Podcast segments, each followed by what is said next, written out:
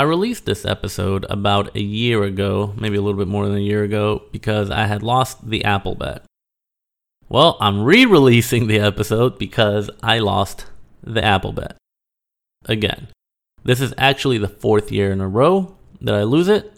And, um, yeah, next year. Next year, I'm going to beat Robbie because Robbie sucks and he's a cheater. And I'm not sure how he's doing it, but he's continuously kicking my ass in fantasy football. But, anyways, uh, if you want to lose 10 pounds in seven days, this is how you do it.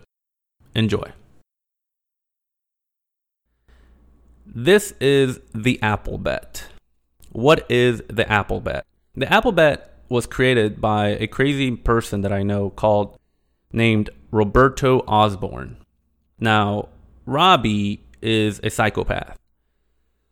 He is not to be trusted with anything, which is why he is a nurse. And actually, he saves lives sometimes.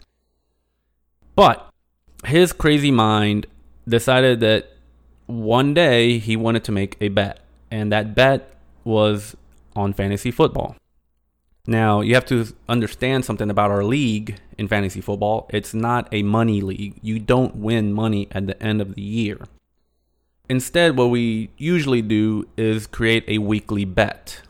So if I'm playing Robbie, we'll bet, you know, like a normal human being, we would bet wings or beer or whatever. One year, three years ago, Robbie decided that he wanted to bet the Apple bet. The Apple bet consists of going seven days in a row with only consuming apples as a solid. So basically, you can drink whatever you want, but if you're going to consume anything that is solid, it has to be an apple. Through some negotiations, we decided that you cannot eat apples as apple pie or apple sauce or apple anything else. It can only be apples. And the reason I did this is because I'm a very picky eater. And so if I lost, I would be very screwed because I would probably only eat apples. If Robbie lost, he would have an array of apple options. So I said, okay, if we're going to make this bet, let's make it as even as possible, only apples. And sure enough, three years ago, I lost. Two years ago, we decided to modify the rules, and I said, you know what? No, because I suffered so much, I want you to suffer what I suffered, you know, the year before. Sure enough, I lost again. So that's two years where I only ate apples for a week. This year, I was beyond confident that I was going to win. So, naturally, when Robbie tries to modify the rules again to expand the food options, I said no. We are going to do this bet the way it started only apples. And sure enough, I lost. So, I wanted to share with you what it's like to only eat apples for a week and what has actually turned into a seven day fasting event. First of all, the first year that I lost, I tried to eat apples, but after two, three days, I couldn't eat apples anymore because the acidity of the apple. You would think that red apples are not a, a, a, contain as much acid, but they do. So I couldn't eat apples after two, three days, and so I decided to stop eating. Last year and this year, it has literally been me not eating for seven days in a row. Now, how do you prepare for this? You don't. The first year, I tried to eat as much as I could the day of the football games and, and, and all that good stuff. And it didn't really help. Last year, basically the same thing, kind of ate as much as I could the, the last day before the games and everything else. And it didn't really help. So this year, because I was so confident, I didn't really eat that much. And again, didn't didn't really matter. The first 2 days of not eating anything is psychologically perhaps the toughest uh, time period of not eating for seven days. you're constantly thinking that you want to eat simply because you cannot eat, just because you are not allowed to eat. After those two days, though, it becomes more of a physical challenge. Now, again, in the first two days, your stomach is grumbling, you are ready to eat, you look at food, you think of food, you look in the fridge, even though you know you cannot eat, you are in those same habits of, hey, what can I eat? Where can I get my next meal? I'm hungry. Let me get something to eat. Now, again, this is mostly mental, psychological. On the third slash fourth day is when your body begins to say, hey, what the fuck are you doing? And withdrawals begin to hit hard. And so it's on the third or fourth day where you hit the apex. And the first year that I did this, I was literally in bed, little to no energy. I did not want to get up. I did not want to do anything. Um, it was just depressing. I was in a shit mood, could not do anything. This year, I was actually mentally A, busy, and B, angry because I literally thought that Robbie was going to lose this year. So the first two days that are normally a, a, mental challenge were actually a little bit easier this year because I was busy at work, because I was angry at Robbie, I was angry at the world. Third, fourth day, it amplifies everything because that anger and the being upset, in addition to your body starting to go through withdrawals, is miserable. I was lucky this year though, because the first year and the second year, I had kind of prolonged withdrawals where I would be tired, I wouldn't want to get out of bed, etc. This year, because I was busy and angry, my body just didn't really respond the way it probably wanted to until I hit that breaking point, and I believe it was on the third night where I couldn't sleep. My body was shaking. I was sweating. It was going through full withdrawal. And my body was begging for food, for sugar, for carbs, for protein, anything to put it out of its misery. It was a terrible, terrible night. However, and this is true for year one, two, and three, once you hit that fifth day or after your peak withdrawals, it's pretty much smooth sailing.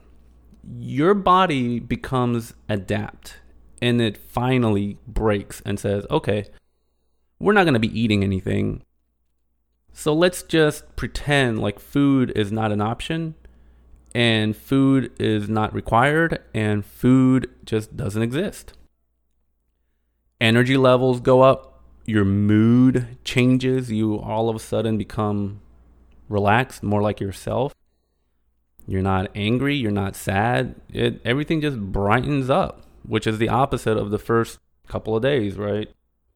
Your body stops grumbling, really it, it, it's just I don't know what the science behind it is, but your body becomes so much better on that fifth day. Again, I don't recommend this to anybody. I don't think anybody should go seven days without eating anything. But honestly, after that fifth day, I felt like going for a jog and I felt like I could do anything that I would normally do when I'm eating, which is very surprising. Um, what does it really mean? I don't know. Um, but it's just something that I did not expect, especially year one, when I had a, a prolonged withdrawal session where I couldn't get out of bed. I had no energy. Next thing you know, you know, like a light switch, it just everything goes back to normal. And it's weird. Again, I don't recommend anyone to do this. my body is probably suffering. I don't know. All I know is that the third year in a row, I guess I've gone through it a lot smoother than normal than the previous two years just because I already know what to expect. I already know that once I hit that day three slash four, it'll be the worst. And once I'm over that, it's smooth sailing. Now, today, as I'm recording this, I am on day six. So tomorrow night, I will be allowed to eat after the Sunday night football game. I don't really crave food right now, other than thinking of food. So if I see a commercial for wings, if I see a billboard for, you know, a sandwich or whatever it may be, I'll think of it. I'm like, damn, that would be so good. But then it's gone, right? It's not me dwelling on, man, I really need food. I want food. No, it's it's the weirdest thing. Um, now, with all of that being said, I have consumed liquids. I am allowed to consume liquids. No protein shakes, no food replacement shakes or anything like that. I'm allowed soda, water, beer, any sort of alcohol, juice. So if I want to go buy a Tropicana, you know, orange juice, I can do that. That's not not a problem. What I would recommend to anyone who hates themselves enough to try this is Gatorade and body armor are your friends. Your body will start to cramp up from not getting any nutrients or real nutrients. So Gatorade has the electrolytes, the vitamins, or at least body armor does. And the other thing is to just be mentally prepared to physically suffer because uh, like I said, those first couple days you're you're you're just thinking about food, your stomach is grumbling, um, and then it slowly transitions into, hey, my body is actually uncomfortable and it is freaking out.